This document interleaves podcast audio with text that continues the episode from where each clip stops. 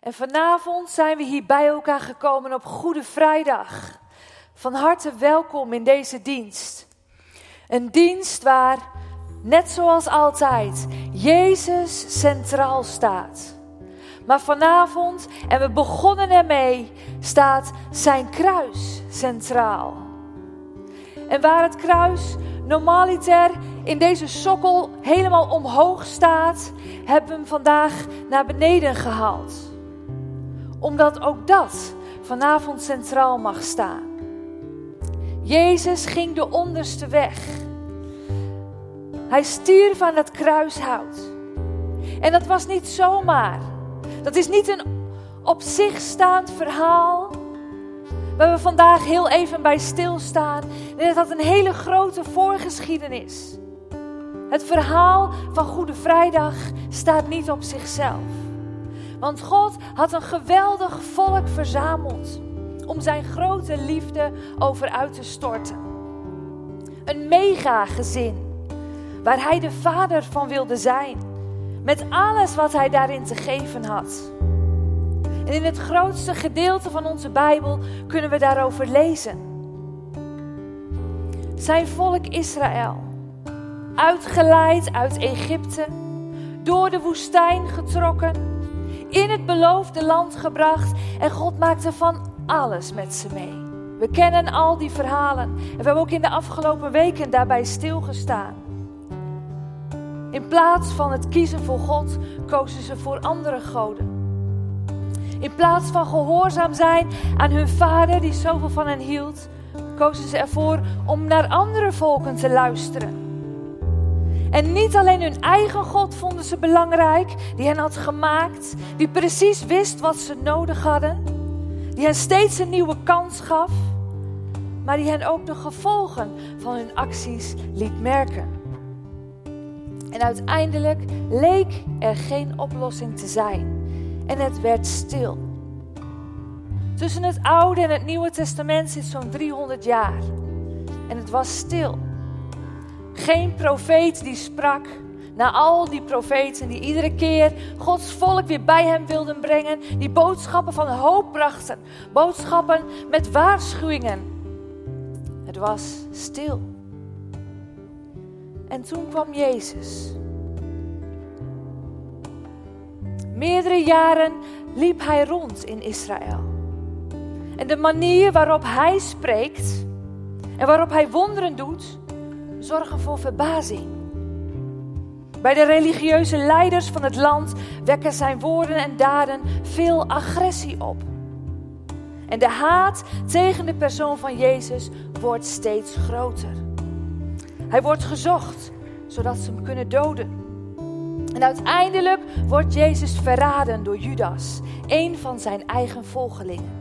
En na een oneerlijk en onrechtvaardig proces wordt hij veroordeeld tot de dood aan het kruis. En er wordt veel aandacht geschonken aan deze bijzondere dood van Jezus. Terwijl er naast Jezus ook heel veel anderen op dezelfde manier zijn gestorven.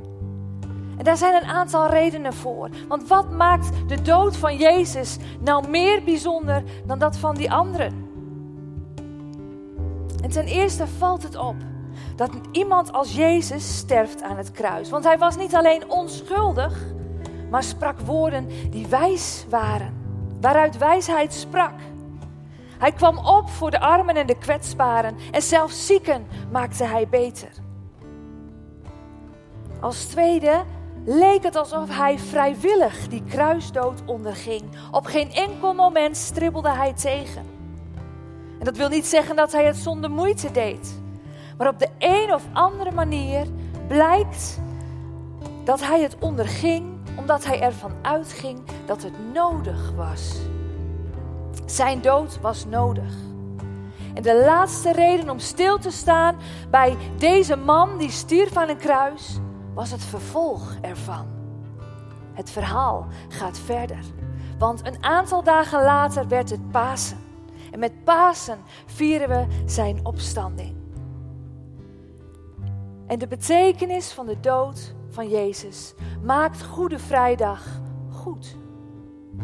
Door het sterven en opstaan uit de dood overwon hij het.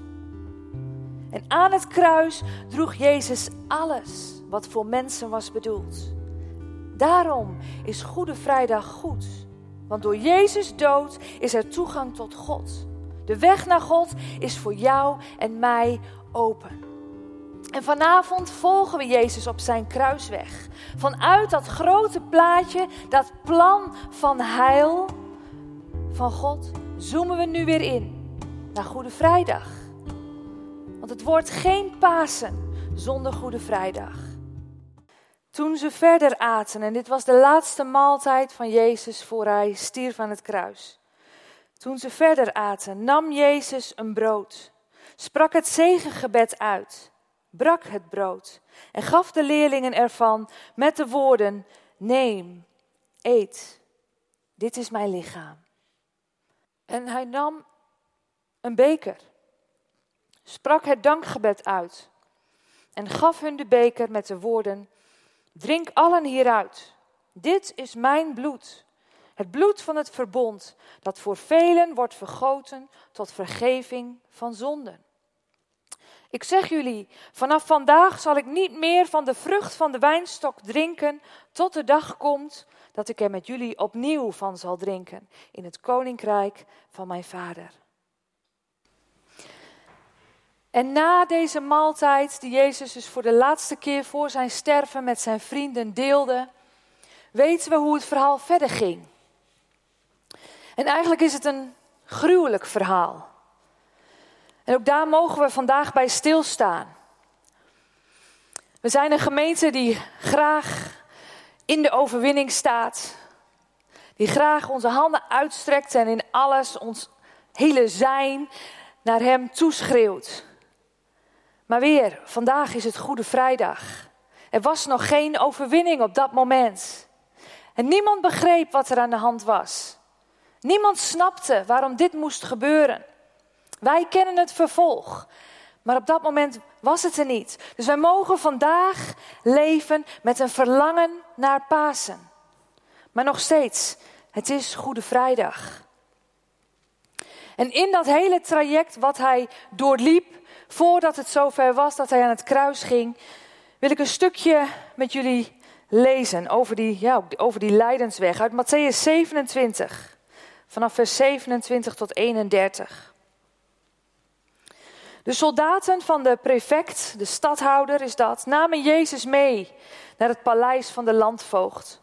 En ze verzamelden de hele, er staan allemaal moeilijke woorden in deze zin, eh, verzamelden de hele cohort, dat zijn soldaten van Pilatus, om hem heen. En ze kleden hem uit en deden hem een scharlakenrode mantel om. Ze vlochten een kroon van doorntakken en zetten die op zijn hoofd. Ze gaven hem een rietstok in zijn rechterhand en vielen voor hem op de knieën. En spottend zeiden ze: Gegroet, koning van de Joden. En ze spuwden op hem, pakten hem de rietstok weer af en sloegen hem tegen het hoofd. En nadat ze hem zo hadden bespot, trokken ze hem de mantel uit, deden hem zijn kleren weer aan en leidden hem weg om hem te kruisigen. En vanavond kijken we in dit grote, gruwelijke verhaal naar een heel klein bordje. Met een korte tekst die een belangrijke rol speelt. En zo zou je het kunnen beleven. We kijken samen naar een wat toelichtende tekst op een klein houten bordje. En daarbij kunnen we ja, er zo naar kijken dat we dat opschrift zien als was het een soort onderschrift bij een schilderij in een museum. Want als je in een museum loopt door de lange gangen en de hoge zalen en je kijkt naar de schilderijen die er hangen en je laat het op je inwerken, dan loop je eens wat dichterbij en het ene schilderij vind je mooi en het andere daarvan zeg je niet mijn stijl. En je leest wat er op het bordje staat. Zo'n klein plaatje van doorzichtig plastic. En daar staat, dan de titel van het schilderij op. Soms ook nog een prijs wat het schilderij kost. En eventueel luister je naar de toelichting die de museummedewerkster nog geeft over dat schilderij. En je zegt, wauw, boeiend, interessant. En het kan je helpen om het schilderij beter te begrijpen. Maar als het praatje uit is, dan schuifel je weer verder naar het volgende schilderij, want het is druk en er is nog zoveel te zien. En ook daar, bij dat volgende schilderij, kijk je en lees je het onderschrift. Je luistert naar het verhaal dat erbij wordt verteld en je gaat weer verder. En vanavond kan dat niet. We schuiven vanavond tijdens onze jaarlijkse Goede Vrijdag niet met z'n allen langs de heuvel op Golgotha. En we werpen even een blik op het gebeuren dat zich daar afspeelt en op het bordje boven het hoofd van de middelste kruiseling. We luisteren naar de toelichting en we gaan weer verder. Want daar, aan dat middelste kruis, hangt niet zomaar even iemand waar je even naar kunt kijken. Daar hangt onze heiland. Uw en mijn koning, Jezus. En die koning aan dat kruis, die plaatst je voor een keuze. Want inderdaad, je kunt aan hem voorbij lopen. Je laat je meenemen door de massa die weer verder wil. En je gaat over tot de orde van de dag. Dat kan. Dat je even geboeid kijkt. Dat je denkt, oh best interessant. En je gaat onveranderd verder. Maar wat Jezus kruis mag doen, is voor ons een andere houding aannemen. Een houding van ootmoed en bezinning. En ook een houding van afschuw en afkeer. Ja, dat ook. Misschien klinkt dat wat vreemd. Maar soms maken we van het kruis wel eens een, een te glad praatje. Lekker gepolijst aan alle kanten, opgewreven. Zo blij met het kruis van Golgotha. Daar is Jezus voor mij gestorven. En daar zit weinig heftigs in. zijn we blij mee en dankbaar en dat mag ook. En in 1 Korinthe lezen we, daar zegt de apostel Paulus, de gekruisigde Christus is voor de Joden een aanstoot en voor de heidenen een dwaasheid. En wij zijn geen Joden of heidenen, wij zijn christenen. En ook voor ons is het belangrijk om te zien hoe dwaas en aanstootgevend, hoe verachtelijk en hoe afschrikwekkend dat kruis kan zijn. Want we zijn eraan gewend geraakt. We schrikken er niet meer zo van. We praten erover alsof het de gewoonste zaak van de wereld is. Maar het is eigenlijk zo ongewoon. Het kruis is niet mooi. En tegelijkertijd heeft dat kruis alles te maken met uw en mijn leven. En we kunnen er niet omheen. En weer, overmorgen vieren we Pasen. En is die overwinning er? Maar vandaag is het Goede Vrijdag. En aan dat kruis hangt een bloedende man. Een man van smarten. Een en al zwakheid. En dat opschrift, dat bordje aan het kruis, vat het samen. Dit is de koning der Joden. En je proeft nog de spot die erin doorklinkt. Je hoort nog de lach van de man die het bordje schreef, die de letters erin graveerde. En je ziet de lol die de omstanders hadden. Wat een koning is die man van smarten. Wat een koning, belachelijk. Eén brok zwakheid. Hij kan niet eens van het kruis afkomen om je dood te lachen. Wil je dat, zo'n koning? Die vraag mag je je vanavond stellen. We kunnen niet even aan de voet van het kruis gaan staan. Even kijken, de letters van het opschrift spellen. Even luisteren naar de toelichting en dan weer verder gaan waar we gebleven waren. We staan voor die vraag. Wil ik dat? Zo'n koning. En het antwoord op die vraag hangt ook samen met een andere koning.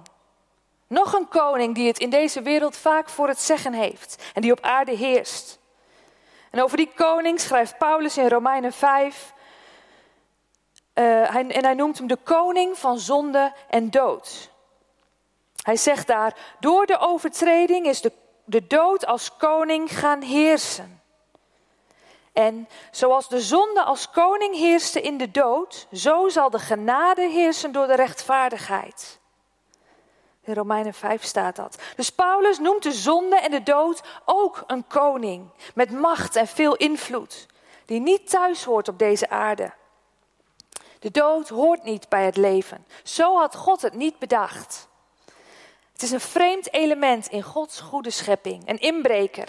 door de val in het paradijs waren we daardoor vervreemd van God. En het is niet, oh we doen een zondetje hier, een foutje daar.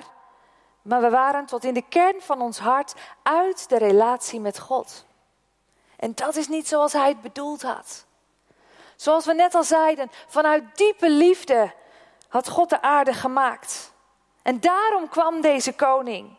Die koning aan het kruis, die alles uit de wereld wegdraagt en die de dood, de doodsteek toebrengt. Jezus, hij is koning. Maar dan wel op een manier die wij niet zo snel zouden kiezen. Een koning in nederigheid en zwakheid. Alleen zo kan hij de koning van zonde en dood overwinnen. En dat vinden we allemaal terug in dat kleine bordje boven zijn hoofd. Dit is de koning der Joden. Johannes vertelt erbij dat het in drie talen erop stond: in het Grieks, in het Latijn en in het Hebreeuws. De Latijnse versie staat vaak op een beeld van een kruis in een rooms-katholieke kerk. En ik heb er een plaatje van meegenomen. Boven het hoofd van de gekruisigde Christus staan vaak deze vier letters: I-N-R-I.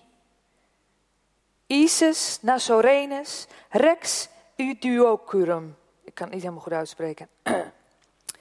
En deze vier letters staan er voor Jezus de Nazoreër, koning van de Joden.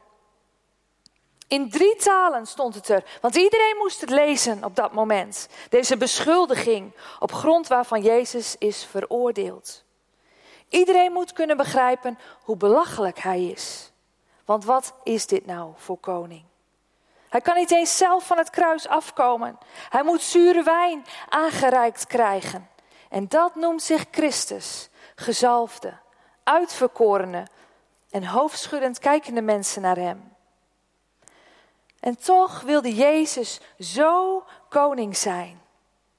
Nederig, zwak, geen politieke power, maar liefdevolle dienstbaarheid en nederige zelfverloochening. En dat mogen we erin zien. Een zwakke koning, maar wat gaat, wat gaat daar veel kracht van uit? Wat is er kracht nodig om zwak te kunnen zijn? en te durven zijn? Wat is er een moed voor nodig om trouw te zijn tot in de dood?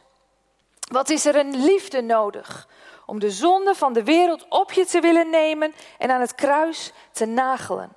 Zo is onze koning Jezus. En er wordt daar een waanzinnig toneelstuk opgevoerd. Op een vreselijke manier wordt de spot gedreven met het koningschap van Jezus dat niet van deze wereld is. En de attributen voor het toneelstukje zijn een kroon, een mantel en een riet. Want de soldaten van Pilatus nemen Jezus mee. Ze gaan een grap uithalen, een spel spelen met deze man, waarmee ze mochten doen wat ze wilden. Hij was toch al bestemd voor het kruis. En van Jezus maken ze een koning. Een rode mantel om zijn schouders, een kroon van doornen en distels op zijn hoofd. En die overwinningskrans was gemaakt van hout, van brandhout, waarmee een vuur kan worden aangestoken. En een slap riet dient voor deze brandhoutkoning als koningsstaf. En dan vallen ze voor hem op de grond, deze soldaten. Ze bewijzen hem hulde. En ze groeten hem met een koninklijke groet. Gegroet, koning der Joden. En ze lachen zich dood. En ze spugen en ze slaan. En ze lachen zich dood. Wat een mooi toneelstuk. Wat een parodie. Daar kunnen ze nog lange tijd met veel plezier op terugkijken en er geintjes over maken. En als ze genoeg van krijgen, gaat de mantel weer uit. Want hij is immers helemaal geen koning, deze oproerkraaier en godsdienstlasteraar. Hij is slechts brandhout, bestemd voor het kruishout. Zo wordt Jezus, onze koning, bespot.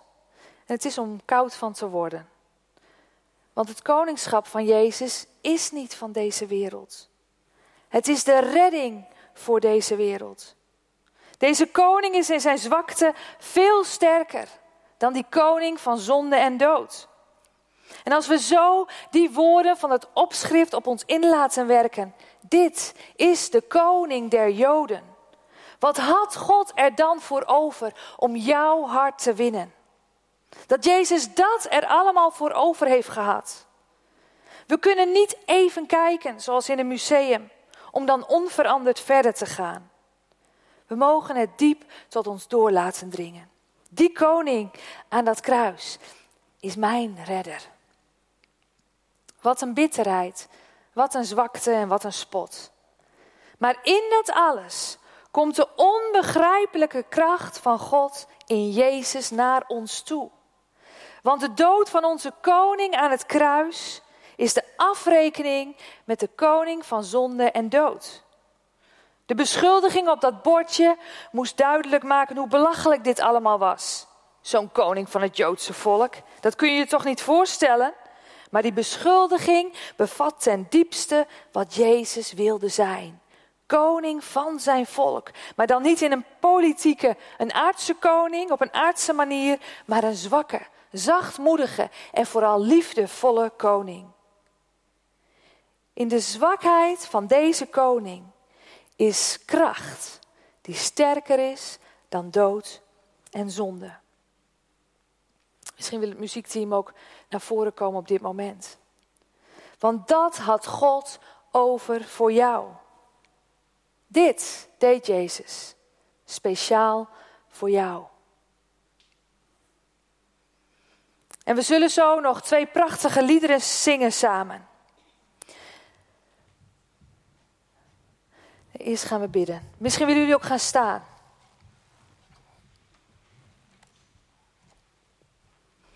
Want kracht die sterker is dan dood of zonde.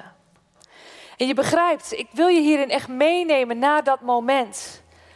Na dat moment, zonder in een museum te staan. Om het echt door te laten dringen wat dit heeft betekend. En het kan gruwelijk overkomen. Je kunt denken, wow, was het zo erg? Ja, zo erg was er.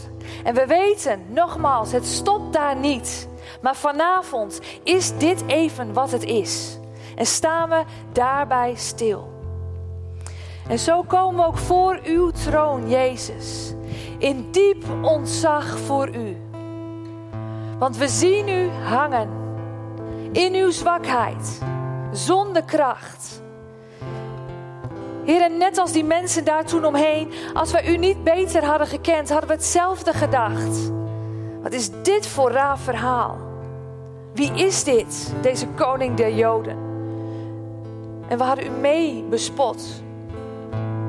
En een lachertje van u gemaakt. Maar dank u wel dat wij u mogen kennen. Dat we onder de indruk mogen zijn van u omdat we weten waartoe u in staat was. En wat ook vandaag nog geldt, waartoe u in staat bent. Heer, want ook deze dag is uw kruis het hoogtepunt samen met uw opstanding van ons christelijke geloof. En we danken u in diep ontzag voor de liefde die u over ons heen hebt gestort. In een hoeveelheid die wij niet eens aankunnen. Heer, waar we iedere dag nog steeds weer van onder de indruk mogen zijn. En vandaag is het Goede Vrijdag. En staan we voor u, Jezus. Met een ja, bewogen hart. Waarvan u weet wat erin leeft. Wat er speelt. Heer, we vragen u ook ja, om uw zwakheid ook door te laten werken in ons. Omdat we ervan overtuigd zijn dat uw kracht ook in onze zwakheid zichtbaar wordt. En we stellen ons daarvoor open, Heer, op dit moment. Voor die zwakheid van u. Heer, die in deze wereld soms zo ongewoon kan lijken. Waar we helemaal niet naar op zoek zijn, waar we geen trek in hebben. Heer, maar vanavond mogen we zien hoe u in uw zwakheid uw kracht hebt laten zien om ons allemaal te redden. En dat we daardoor nog meer mogen verlangen naar uw zwakheid in ons. Dat daardoor uw kracht zichtbaar wordt. En we kijken naar u. We kijken op naar uw kruis. Jezus. Dank u wel voor dat moment. Dank u wel voor wie u bent. Dat u die onderste weg wilde gaan. Heer, en alles wat u daarvoor hebt doorgemaakt. Dat het voor ons was. Het was voor mij. Het was voor jou. Heer, dat besef zeggen we nog meer. Hier is mijn hart. Hier is alles van mij.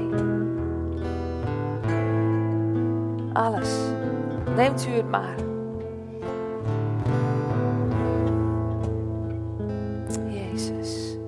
Dank u wel. Amen.